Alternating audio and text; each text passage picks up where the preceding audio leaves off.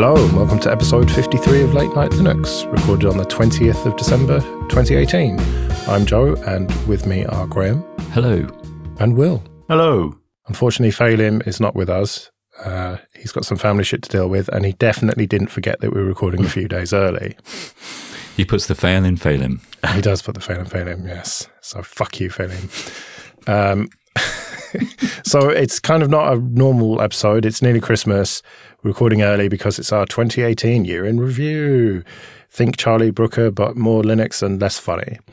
So um, let's start with January then. And technically, this is kind of December 2017 stuff, but it, let's call it January. Meltdown and Spectre. Something that has really echoed throughout the whole of 2018, hasn't it? It's certainly affected my idea of what computing is and what it will be going forward. Actually, it's not just this twelve months. The fact that the, the the huge performance impact it had, and then the mitigation of just removing the fix and accepted that we're going to have to live with it, um, and the fact that we've got in, Intel management systems we'll never know the insides of. Um, I just think it's the way that the world's going to be from now on. Yeah, and then even Linus Torvalds himself said uh, that he was removing those some of those mitigations from the kernel because of those performance impacts. Uh, I think we talked about this earlier in the year, but we saw some graphs that showed AWS workloads, specific AWS workloads, so not you know generally across the board, but for these specific workloads, it was um, it was having an impact of like fifty percent um, longer, which was just insane, and um, that's not viable. Is this something we're just going to have to accept? I mean, there's going to be more things like this. I, th- I think it's a certainty. The more complex and the more black box like our CPUs become, the more these things will happen, I think. Well, maybe RISC-V will save us. Yeah. maybe, yeah, more on that later. Has it affected the desktop much? Because I, I don't see that in my day to day computing on Linux. It might help that I've upgraded to a pretty beefy desktop this year, but Will, you must have been keeping a close eye on this. Yeah, I think it's the specific workloads that were really affected. So, general desktop use cases are probably going to see a 20% workload. And once you've got a few Electron apps up and running, you know, it's not really going to make that much difference. So, it's, it's not too bad on the desktop. It obviously has, has an impact, but desktops shouldn't be hooked up to the internet running these sorts of services uh, on them. So, you're less vulnerable on the desktop anyway. Well, no doubt we're going to see more of this, although I suspect that it's going to be less impactful uh, in kind of media wise, isn't it? It was this big revelation, and now it's just going to be like, oh, well, there's another one. Well, yeah, yeah, we were kind of expecting it, so I don't think there's going to be as much of a song and dance made about it. I know. Do you think now when we get, um, you know, use uname to get the kernel output, we'll go see a huge list of vulnerabilities that we're just going to be susceptible to? Probably. Yeah. Well, that kind of dominated January, and January is quite quiet generally. So let's move on to February. And there was a fun one there, and that was that the Nintendo Switch could run Linux because of a hardware flaw. In, was it in the Tegra chip that they run? Yes, according to the story. yeah, I've remembered correctly then. It, it almost made me want to buy a Switch. Um, it's funny that at first we thought it was only going to be command line stuff or whatever. And then someone got Plasma running on it, obviously. And I saw recently someone getting Ubuntu 18.04 running on it. So the Switch is kind of a proper Linux computer if you want it to be. I think the best thing about this story was that the GIF that Animate showed Plasma running on the Switch had a really nice piece of soundtracker music on an Amiga hmm. running.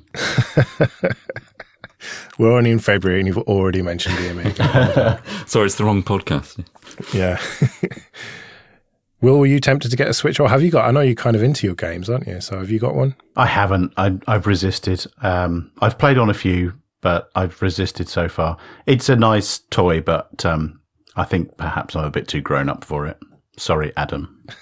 Fair enough.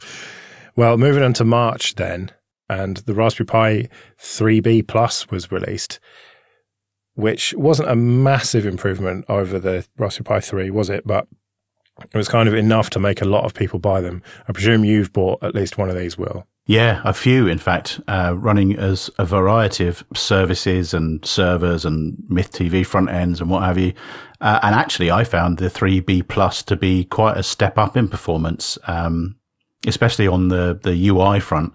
Uh, it suddenly felt zippy. It suddenly felt as if this was a, a real computer, if you like, and that I could do proper desktop use cases. I could edit documents, browse the web, uh, play back movies. All of that suddenly felt um, just a little step up from previously, and, and it felt really smooth and like a real a real computer. I loved it. Have you got one, Graham?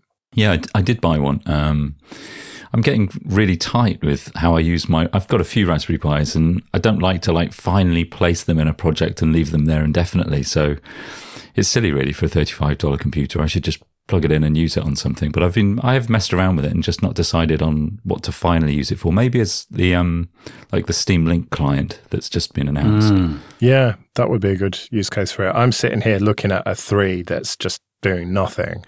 So I can't really justify it. But now that you said that it is more performant, well, that makes me tempted because maybe there are more uses for it. Um, I'm a bit late to the party though, given that this was in March that it was released. I think a lot of the performance increase came from the faster networking throughput. Like they got rid of that USB bottleneck that was everything going through the same um, the same USB controller, and suddenly things felt a lot faster. Uh, so yeah, I think yeah, if you're doing anything on the network, um, then it will feel a lot faster. They think that the clock speed only ticked up by a relatively small 200 megahertz, but yeah, three times the speed of wired and wireless networking throughput, and that I think is what made the difference. A relatively small 200 megahertz. Go on, correct him, Graham. how, how many megahertz is your Amiga running? Oh God, well. It, it was by by stock. It was twenty five, but I replaced the crystal and got it going to forty. And that, but the, the the Amiga 500 was seven or six point eight. 6.8 luxury. It goes to show how things have changed, though. That just oh, it's only an extra two hundred. Oh, that's nothing. But when you're talking about these relatively low powered devices, I think that does make a difference, doesn't it? Yeah, I think I think it does when you're using it as like a media streamer or it's there's usually some kind of CPU bound process. Whatever you're doing with the Pi, it just means something will happen quicker. They're great for media front ends. So you know, the the for example, I do have a Raspberry Pi that I have plugged into a really good DAC for surround sound music, and it takes a while to cache and decode the surround sound codecs, and that kind of stuff will just happen quicker, even you know, with a small percentage change in CPU performance. And of course, later on in the year, we had the 3A Plus. I think that's what it was called, which Hmm. is the smaller version with fewer USB ports and stuff, rounding it off. And it's an exciting time now because we're going to get a completely new pie next year by the looks of things. And that may or may not be one of my predictions in the next episode. We'll have to see. But it's the end of uh, one Raspberry Pi era and potentially the start of a new exciting one. So we'll have to keep an eye on that next year. But speaking of the end of things, also in March, we found out that Firefox OS was officially dead, basically, when they shut down the App Store for it. Yeah, I've been able to live without it since then. It was the great hope for a little while, though, wasn't it? And this year we almost had forgotten about it. But now that it's gone, I don't know. It it means that we've only really got Sailfish and uh, and UBports' is um, Ubuntu Touch left as alternative Linux-based mobile OSs. And you'd think that Mozilla would have the resources. I keep going on about it all the time about how rich they are, but you think they could have done something better with Firefox OS, but it seemed to just be doomed from the beginning, didn't it? You make a really good point. Um, and I think we've all said this for a long time. Um, Mozilla gets and received anyway many, many tens of millions of dollars through its Google search revenue. Um, and they've always been rather conservative. Um, and, you know, towards the end of this year, I don't think it's on our hit list, but Firefox dropping down beneath 10% in terms of usage. And Mozilla's got to struggle to remain relevant. And ha- back, having itself in this corner of freedom and providing alternatives to walled gardens, commercial proprietary walled gardens, actually is a, a really strong position from which to build its um, future on. Um, and so, yeah, looking back on it now, I'm more disappointed now than I was at the time this was announced. They seemed to struggle from the beginning to really identify what sort of devices they wanted to be running on, and it ended up being sort of uh, feature phone plus, if you like, a step up from the bottom of the rung. Yeah. Um, and that's just not appealing to people. Uh, it seems um, there was great hope that the uh, the O3B, the other three billion people, may find this device as their first sort of computing personal computing device, but um, it just it never really took off in those markets. The people that could afford it uh, in the Western markets weren't interested because it was seen as cheap and slow and kind of crappy. So it's a it's a shame, but um, I think that that was the wrong strategy. This is something I've just thought of. There's a place for a bit like F-Droid on Android for Firefox to create like an OS, um, an app store on Android that okay, you have to probably install it through an APK or something, but at the same time, the apps that are published through a Firefox Mozilla store on Android are free or at least vetted independently of Google. Wouldn't it be better for them to invest in F-Droid though, because we've already got that, and you know make that better rather than invent your own thing? Yeah, I mean, but F-Droid needs an awful lot of work to be usable. Um, and I was thinking rather than the interface, which needs a lot of work in F-Droid, I was thinking more of the fact that Mozilla could put its weight behind signing and vetting applications and publicizing the use of its own portal for installing apps and less tracking, for example. Yeah. Well, I would still like to see them work with F-Droid to do that, though, rather than invent their own thing. I don't know how receptive the F-Droid devs would be to that, but you would think that if you're an open source free software project and then suddenly Mozilla comes along offering you loads of money and help, you'd jump at the chance, wouldn't you? Yeah, I guess historically Mozilla hasn't done that with. It's like to reinvent its own thing. I mean, I don't know. I, I don't know enough about how F-Droid is organized, but um, for a long time, it's it's been difficult to search and curate apps in F-Droid and um, find similar applications and get updates. You know, it'd be nice to see that fixed. I would tend to disagree that Mozilla should be investing in that sort of thing. I think that they've tried a few different things over the past year or so, two years when they tried the IoT thing and the TV thing and the phone thing and the, you know, none, none of those really went anywhere in the end. I think that they need to circle round and, and just focus their, all of their efforts on making Firefox, the browser, really compete on features and that's where they can differentiate themselves in the market is to be a open source, freedom respecting, privacy respecting browser when everybody else, or, or at least the majority of people are running Google's own browser um, that seems to be something that they could compete on. Well, we'll definitely come back to that later on when we get to December. But of course, Firefox OS does live on in one form, and that's KaiOS. I think that's how you say it on those um, rebranded Nokia Banana phones. And it's exactly as you said, it's Feature Phone Plus, and it seems that that is where it will end up. Um, Google's invested in it, so you never know; it might end up doing quite well. Yeah, I'm not convinced, but we'll see. well, something I'm not convinced about as we move into April is Ubuntu 1804. You did a shit job, Will. Yeah. no, it, it, has been a pretty solid release, hasn't it? Of course, on the desktop, this is the first LTS with GNOME, but that wasn't really the focus from Canonical with it. It seems to be, you know, obviously your team gets a bit of love, Will, but really it's more about the uh, cloud and container stuff, isn't it? Yeah, well, that's where the money's coming from. And so that's where the investment's going. Uh, it's continuing to grow on the server side and now Kubernetes and OpenStack and all of those things really hockey sticking in, in an enormous way. So it's, it's a big success story for Canonical. And um, that's where the resources are going.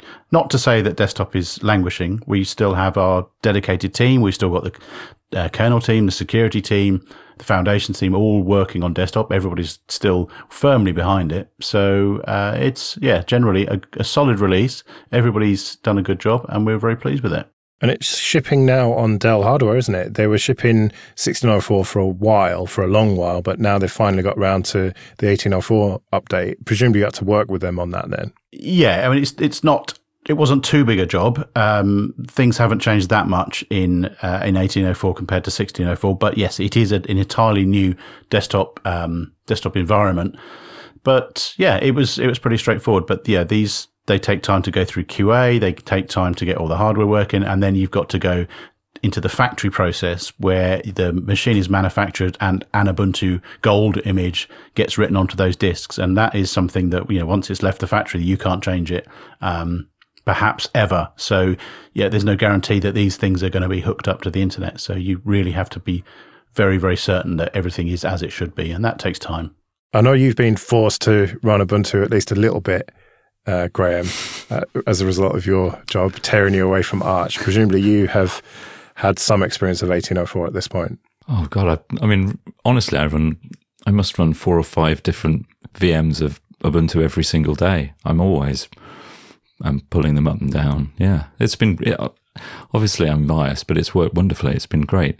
Yeah, well, certainly Ubuntu 1804 has worked fine for me. I haven't really tested much of the the main desktop one, um, but I found it to be as a base more solid than 1604. I think so far, and 1604 was pretty solid as well. Obviously, I don't bother with anything other than LTSs, but um, yeah, I'd all in all, um, it, it's a very solid foundation. We found out later in the year that it's going to be supported for 10 years. We still don't know, do we? Will, you you know this, but you can't say, or you couldn't say a couple of weeks ago.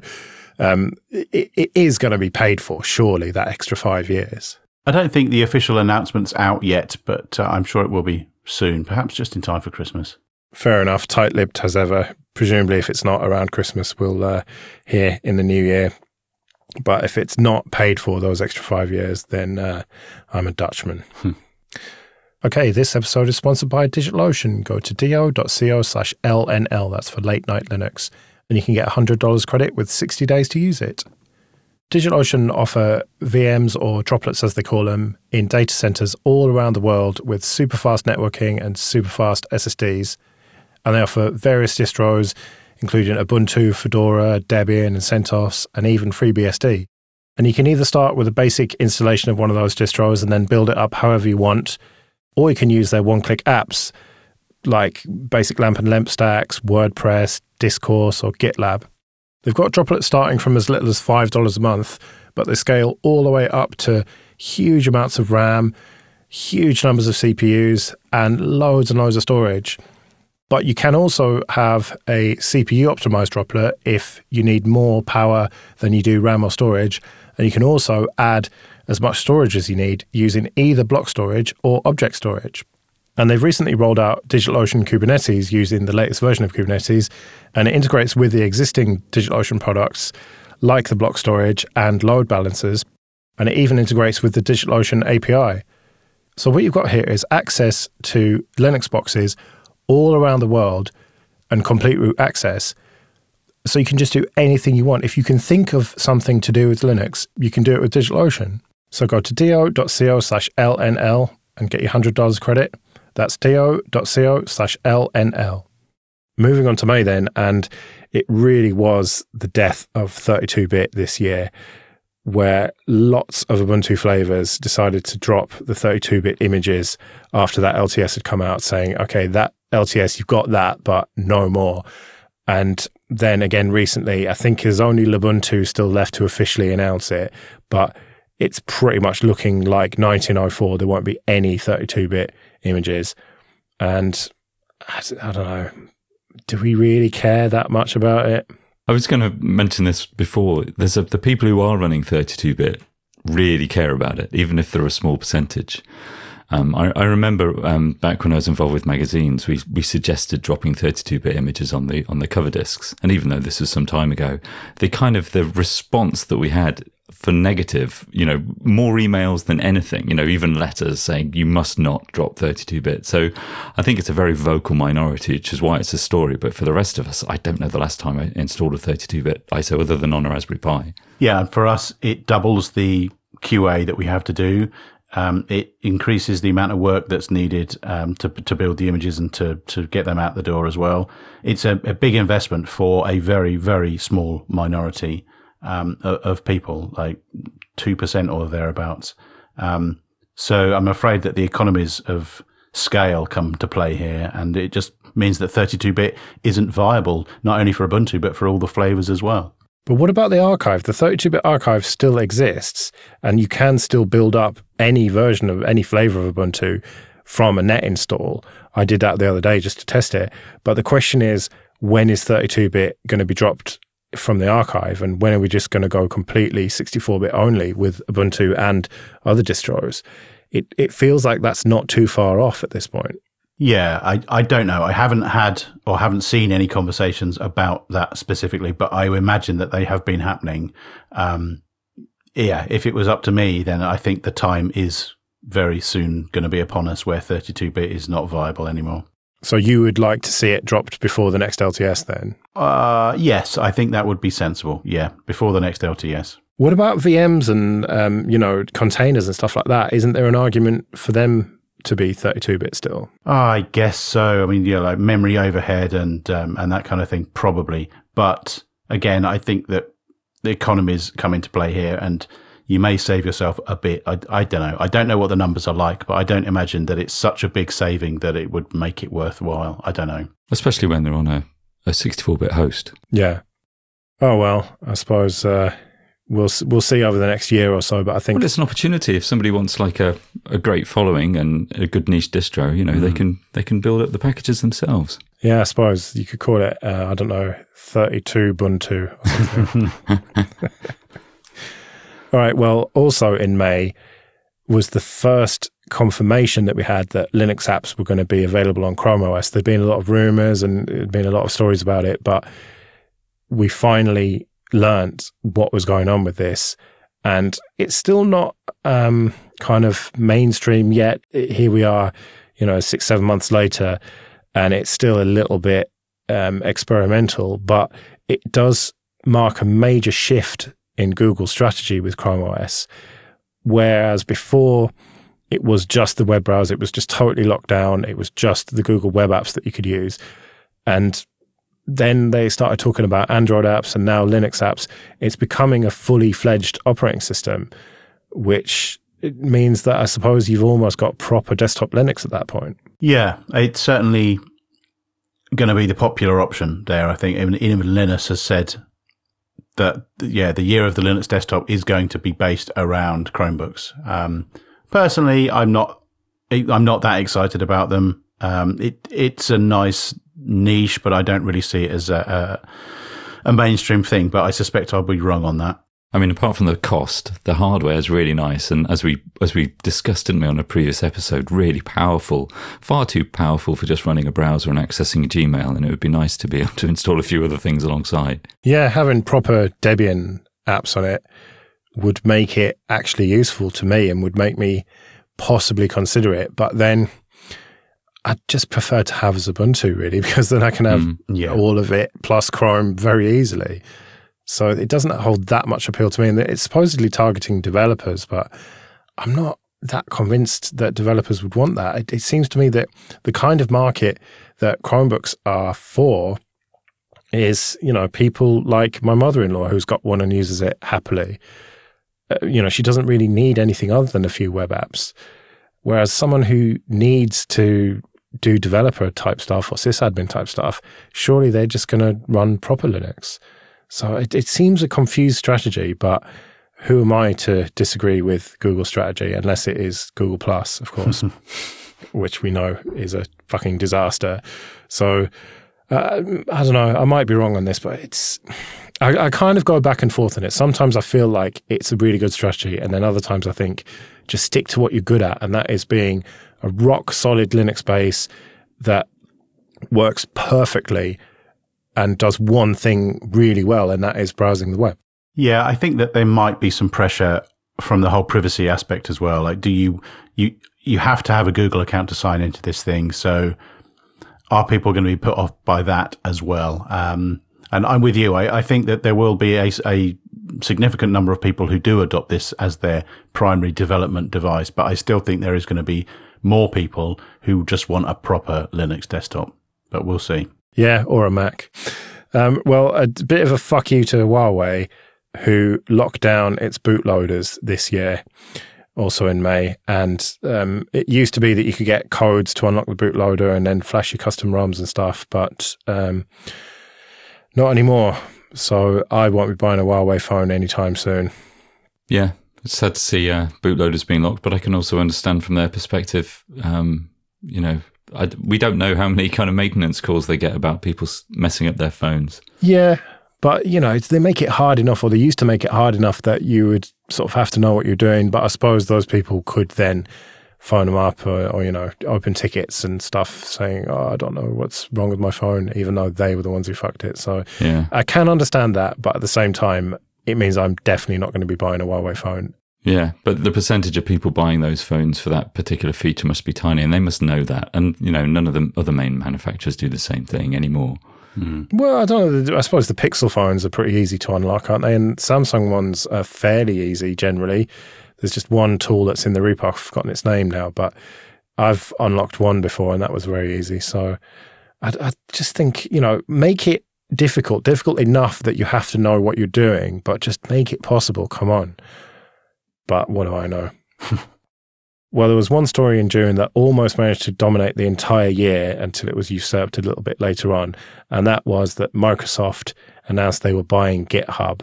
Yeah, so when all this kicked off and everybody said that they were deserting GitHub uh, and there was a great uproar, um, there was a, a, great exodus to GitLab um, and people have been very happy there. But by and large, GitHub continue to be the place that everybody knows and everybody wants to host their projects. So yeah, I don't think much has changed. Um, I think people are still happy with the service they're providing. Surely everyone's using Launchpad, aren't they? That's harsh. I suppose that was another good side effect to the story is that um, GitLab was forced, well, maybe not forced, but they coincidentally moved away from Azure like a couple of months later. Yeah, that was funny when it turned out that they were on Azure in the first place. Yeah. Uh, I don't think many people knew about that. I didn't. And that was, yeah, very funny. I'm still kind of open minded about it. And Nat, I think Nat Friedman's done a pretty good job, um, at least of being open about what's going on and what's been changing. And uh, the changes have been mostly positive. Um, but yeah, early days. On to a bit of admin then. And first of all, thank you everyone for supporting us on PayPal and Patreon. It is very much appreciated. And remember, you can get the ad free feed if you uh, support us on Patreon to the tune of $5 or more. If you want to find out about that, go to late night latenightlinux.com slash support. And uh, if you want to get in contact with us, you can go to late night latenightlinux.com slash contact. And another quick plug for FOSS Live 2019, which will happen on the 8th of June in King's Cross in London at the Harrison. You can go to fosstalk.com to find out about that. It should be good. It's going to be us minus Phelim, so us, um, and Linux Lads and uh, Ubuntu podcast. And also the mashup will happen again, probably with Stuart and Dave and Marius. And I don't know if you're going to do. I should have probably asked you this off air, but um, it's only Ben is available. Is he actually going to come? And are you going to do anything? Or I haven't. He he was going to come when I mentioned it to him. Um, we haven't planned to do anything other than maybe have a few drinks at the bar. Yeah, which is what we traditionally do while everyone else is doing their podcast. yeah, exactly. You fucking never watch any of the others, you bastards. But um, you've usually got the excuse that you're planning your show because you only ever plan it like five minutes before. But uh, yeah, we'll have to see exactly what's going to happen, but it's going to be a good night anyway. It's, it has been for the last few years. Um, so there are tickets available for it, although quite a lot of them have gone already. Um, they it's free. The, the is free basically. Um, but if you want to support the event, you can buy a ticket for as much as you want, or there's plenty of free tickets as well. Um, so yeah, just go to fosstalk.com and you'll see it there on the front page so on to July then, and the news that I was talking about that overshadowed everything, and that is that SUSE was acquired. Uh, oh no, hang on. Maybe there was another acquisition that was a bit more uh, important than this one. But um, SUSE is the, the company that just keeps getting sort of passed around like a hat, doesn't it? Um, people just keep buying it. This time it was an investment firm called EQT. And at the time, we thought it was a lot of money, didn't we? Two and a half billion dollars. Mm. But that turned out to be, well, spoiler, not very much compared to some other companies. I, I, don't know. SUSE just doesn't seem that relevant. I know we are a bit Ubuntu heavy on this podcast, but, uh, you know, I, I do think that Red Hat and Fedora is very important and very interesting, but I just I find it hard to get excited about SUSE. It's it's almost like well, like if you think about Fedora, what they've got is RHEL, which is really fucking boring. But then they've got Fedora, which is quite exciting. It's very cutting edge. Um, they're doing stuff um, with uh, a, a Fedora Atomic and even the Atomic Workstation, mm-hmm. um, which uh, what do they call it? Silverblue. And you know they're really innovating there. Whether or not it's for you is a different matter. Whereas SUSE, even they're I, I don't know I, I, get lose track of their various versions or whatever but i just find it really hard to get excited about it even when they get bought for two and a half billion sounds a bit like a national stereotype. I mean I, I, think you know i think for them to be worth this much, much and for someone to pay for it this much for it they they're doing good work and they're ingrained in lots of they are ingrained in lots of germany Germany's mm. businesses and companies and have been for a very long time. They've got decades of experience and strong and stable, you know, not like the government with Ed Miliband.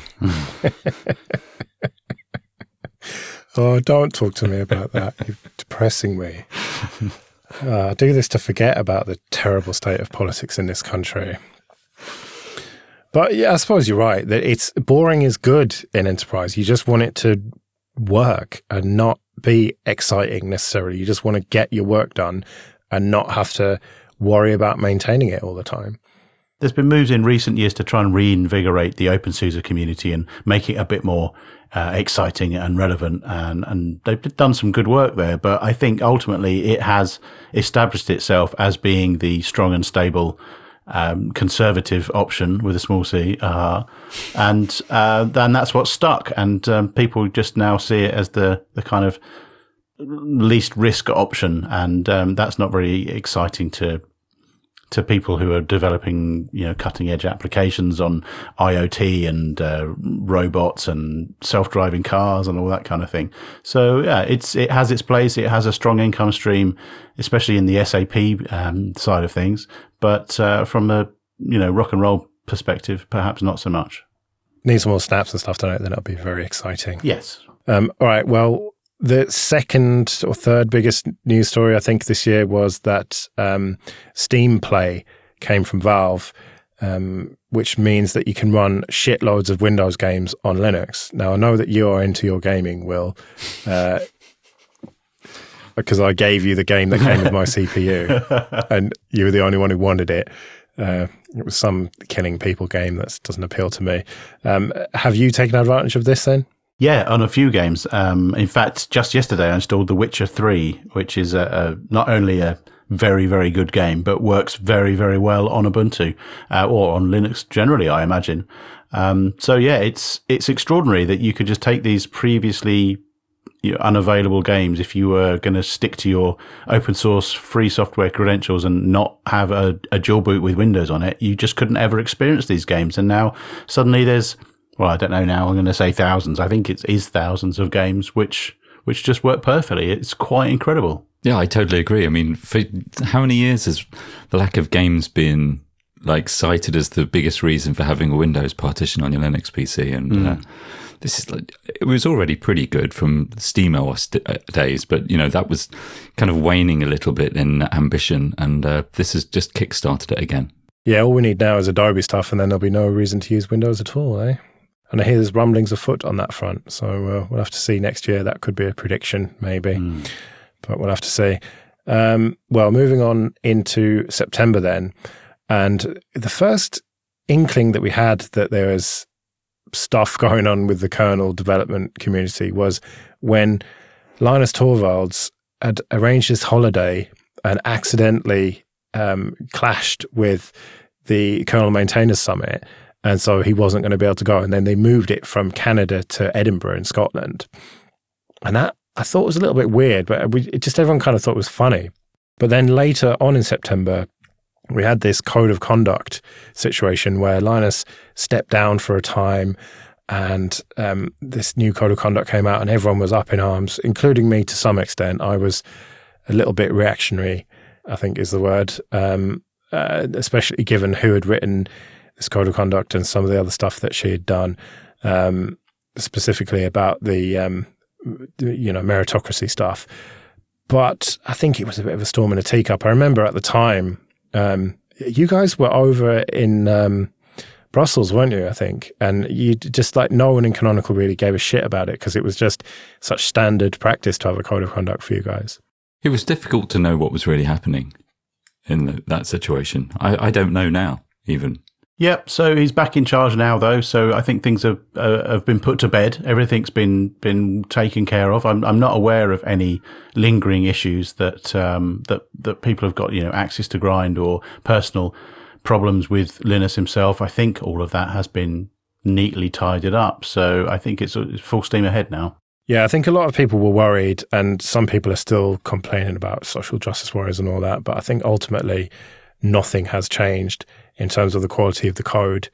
Certainly not yet. And I'd be very surprised if ultimately we see any difference. Although I have seen people predicting that um, Linus will step down this year for good and he'll leave and then it'll just be Greg in charge. So who knows? But somehow I don't think so. No, me neither. Okay, this episode is sponsored by CDN77. Go to cdn77.com and they are a UK based CDN provider with a standalone live streaming platform providing end to end video solutions. They sponsor loads of great projects like CentOS, KDE, Fedora, Gentoo, and Funtoo. And one of their standout clients is the European Space Agency, who use CDN 77 to deliver Hubble images all around the world. And this CDN is built from over 500 servers, all running Debian, and most of them are physical servers, only a few of them are VMs. Everything is developed in house by CDN 77. They make their own DDoS protection, and through the optimizations that they've done, they can push 80 gigabits per second of live streaming through just one machine. They've got 30 points of presence in North America, South America, Europe, Asia, and Australia, with daily peaks regularly exceeding 4 terabits per second. They're really big on innovation as well. They were the first CDN to implement features like HTTP 2 and Brotli compression. But most importantly, it's really easy to use. I hosted an episode of the Joe Rest podcast on there, and it was really easy to put the file on there and link to it. And I've had no complaints about the speed from people downloading it all over the world. They've recently launched some new monthly plans with the best value on the market from $9.99 per terabytes as a global flat rate. And they've also got a pay as you go option with no commitments and full transparency. They've got a 14 day trial with no credit card needed. So go to cdn77.com and sign up there. And once you've done your free trial and you're ready to go for the paid option, then mention Late Night Linux to the sales or tech support team and you get an extra first payment bonus. So, for example, if you topped up $1,000, you'd get an extra 400 on top of that. So go to cdn77.com, sign up, and start delivering new content. Well, October then, and jokes aside, definitely the biggest story of the year, and that is that IBM are going to buy Red Hat for $34 billion. Like, what the fuck? How can a Linux company be worth that much? I don't know. it's about 10 times revenue, isn't it? I suppose. And that's not unheard of. And it just goes to show how much of a huge company Red Hat are that really there were very few people who were in a position to be able to buy them. And IBM was one of them. I've come kind of conflicting thoughts about it. I, obviously, Red Hat were looking to be bought and probably been in talks. This is total conjecture for quite some time. Um, so I, I wonder what it means in terms of their future business strategy, whether this is going to mean a pivot in, in the way that they, they do business. And that's, that's the biggest thing that we wondered about at the time. And it's still too early to say, but that's likely to have the biggest kind of influence or ramifications for us as ordinary Linux users. Well, hybrid cloud and hybrid cloud and hybrid cloud and hybrid cloud. That was the message that I took from it. That's what they want to push. And, you know, IBM can make that happen for them. They can really use the the influence and money that they've got to grow Red Hat into that particular space that they want to do hybrid cloud whatever that actually means. Well exactly. Isn't that isn't that just kind of IBM saying jumping up and down saying we're here we're here cloud cloud we're here. Yeah. Well cloud isn't enough. You have to tack something onto it and that's why they've gone for hybrid. Um, although when you really break down what that means it's you know a, a mixture of on premises and various cloud providers so that all your eggs aren't in one basket, which is actually quite a sensible approach, isn't it? Yeah. And I mean, honestly, I think Canonical does a great job in this, but the cloud, ever since it it first became kind of news, I don't know, 10 years ago, is incredibly difficult to predict which way it's going to go. Um, so many companies have got it wrong. Um, I think it's, it's, you know, it's nebulous. It's like the weather. Um, Hang on, you're saying that cloud is nebulous. I just got that. but um, No, but I mean, I do think that we at Canonical do a great job, but it's it's so difficult to predict how it's going to go, how things are going to change from one 12 months to the next, and that's what makes me kind of skeptical about IBM jumping jumping up and down and proclaiming hybrid cloud to be the thing. I don't know. You can shout all you want to. It doesn't mean it's going to be make the difference. Well, Graham, you said that they had been for sale for a while. Well, they were pretty fucking quiet about it, weren't they? Well, I didn't. I yeah, I have no idea, but I'm just assuming that this doesn't happen overnight. Yeah, well, of course, a huge deal like that cannot happen overnight. Um, and so that begs the question of Canonical. I mean, everyone talks about Microsoft buying them. And, you know, Shuttleworth is adamant that he's going to do this IPO business. Um, and, you know, uh, supposedly one of the rules of business is you don't say that you're for sale. You just do these backroom deals and then announce it once it's all formalized and final. And so it, it makes you wonder if Red Hat's worth that much, is Canonical worth anything near that? Um, You're expecting an objective answer from us soon. well, yeah, of course I'm not going to. But so if you're looking at um, SUSE, two and a half billion there and 30 odd billion for IBM, I mean, it's it's got to be several hundred million. Thousand, for, thousand billion, I would say. Mm, I agree.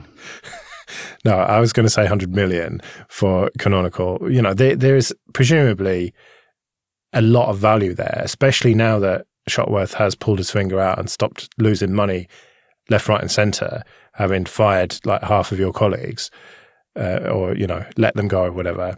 And, you know, he, he has been shaping up for this IPO, but it's, I, I, I know this is an awkward, uh, it, it would be a conversation if you two could or would fucking say a word, but it's an awkward monologue from me now because I know you can't. So, you know, but just the way I see it is, I, I just don't believe that he's going to go for this IPO. I don't believe that for a second that that was in his mind. I think it's far easier to just sell it than piss around, you know, having to deal with shareholders and all that bollocks. But what do I know? I've said that before in this episode, and obviously I'm clueless.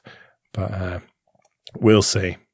But and as for Red Hat, I don't think it's going to make much of a difference for them.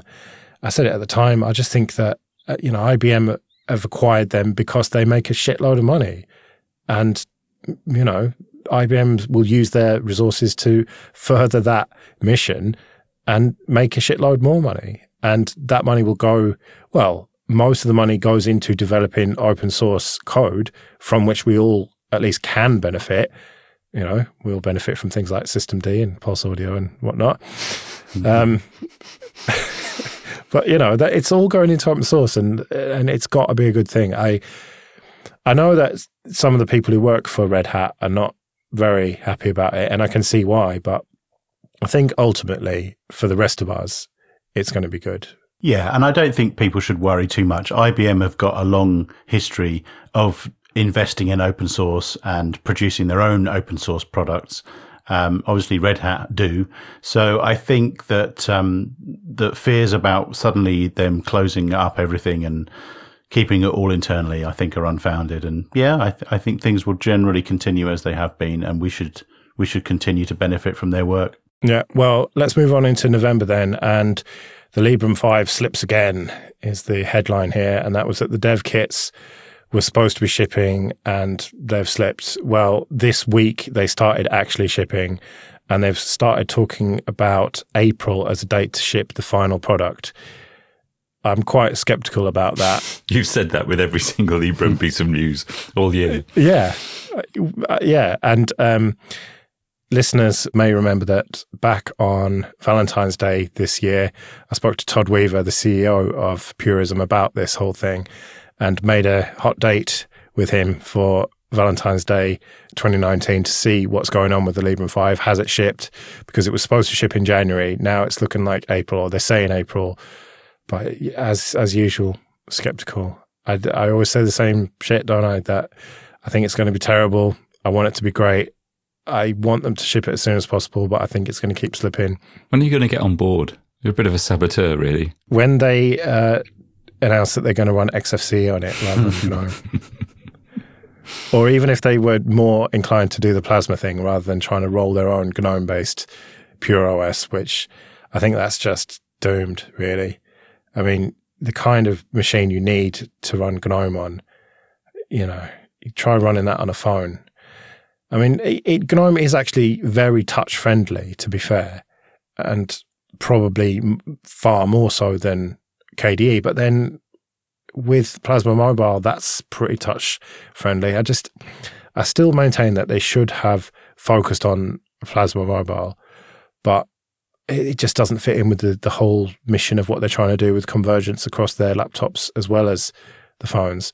And he is a visionary, there's no doubt, and he fancies himself as well. Maybe it's not fair to say fancies himself as like a Steve Jobs or whatever, but he is a very good communicator, Todd Weaver. He's very persuasive, and he clearly cares about this stuff. So I do really hope that it goes well for them and that this time next year we're talking about what a great success it was. But um, there's always a but, isn't there? I don't even need to say it. I think if they get the phones out, it'll be enough of a success because you know it's very difficult with the first revision of something.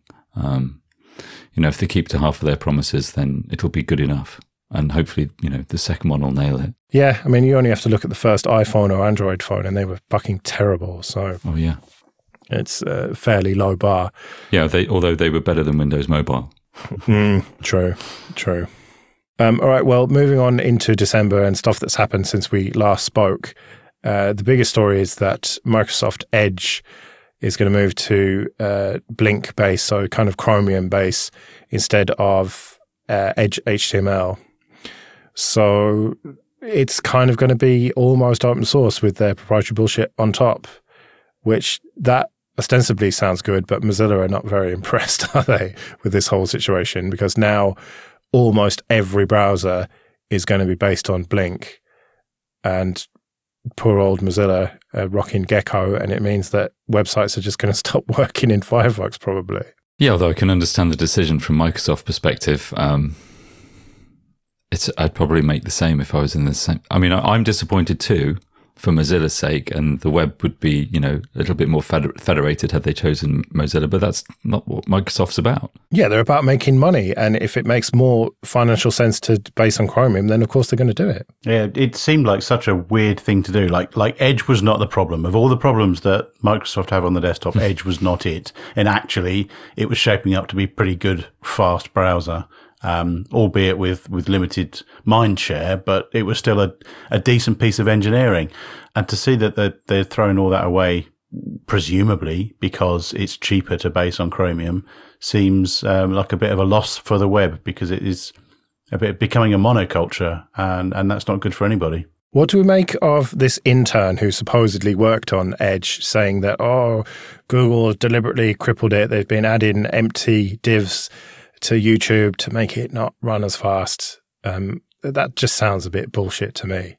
I, I think that if Google services ran worse in other browsers, I don't think that's the Google engineers deliberately doing that. That's them not giving a shit about the other browsers mm. and making it work really well with Chrome.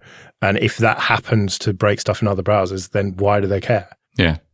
No, I completely agree with you it's just a little bit tinfoil hat, isn't it, to start saying that they are deliberately driving their competitors. Out. They don't need to. They don't need to. Chrome is ubiquitous now. Everybody's using it. So why would they need to squeeze out the competition? And that's really the crux of this, that it's it's just cheaper for Microsoft to do it and it just makes more sense than, you know, if why try and fight it? It's like a tide. Give into it. It's it's it's quite interesting in the time long term history of these projects because I think, like early in the history of KHTML, Mozilla Mozilla's web rendering engine was actually a choice, and the reasoning behind Kate, Lars Knoll working on KHTML and effectively creating an independent rendering layer, and it's kind of it's often forgotten about that KHTML obviously became WebKit and then Blink with Google. It's a funny kind of circular system, but also huge props to Lars and the KDE team and those early developments. Mm. Amazing project, really. Um, all right, well, let's end with what can only be described as excellent news, and that is that MIPS is going to be open sourced, at least to some extent. And so now we're going to have RISC-V and MIPS fighting it out for the kind of low end embedded CPU space, both um, royalty free and open source. It will be really interesting to see if anybody changes from using MIPS to using RISC five and and vice versa. A lot of the sort of consumer lower grade uh, routers and, and DSL modems and that kind of thing have been based on MIPS for a for a very long time, or even VxWorks, but I think that's you know kind of dead now, um, and have slowly been surely been moving over to ARM. Um, to see what happens in the next year, eighteen months, will be really very interesting. Um, there'll be a bit of a battle for I, I, guess six months, and then I think that that battle will be decisively over. Um, my money would be on RISC-V. Really, rather than MIPS, which is established already, and there's so much software available for it. It, it seems to me that MIPS would be the the horse to back. Like, if anything, this is bad news for RISC-V, Although it does mean that RISC-V are going to be forced to kind of up their game to compete with MIPS. I think MIPS is increasingly legacy at this point. People that have worked on it over the years have moved on to other things um, and maybe even retired. Uh, RISC-V is the young upstart. ARM has established itself as the mainstream, um, you know, RISC processor. So I think the skills from, from ARM to RISC-V are transferable. Sure, they're probably a little bit transferable from MIPS, but um, I think the people that know that stuff are not going to be interested in moving on.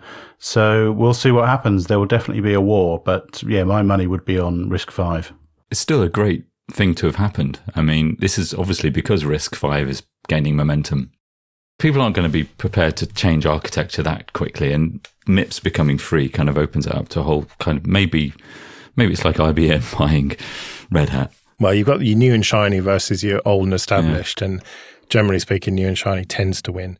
But I agree with you, Will, that either way, it's going to be an interesting fight, and and maybe not even fight. You might end up with devices with both in. I think the battle will be fought on the consumer electronics, um, network termination equipment, sort of in home gateways and that kind of thing. That's where it will really, the, the real battlefront will be held. And um, I'm pretty confident the risk will clear up on that because MIPS is just seen as, as legacy. Well, I'm sure we'll see.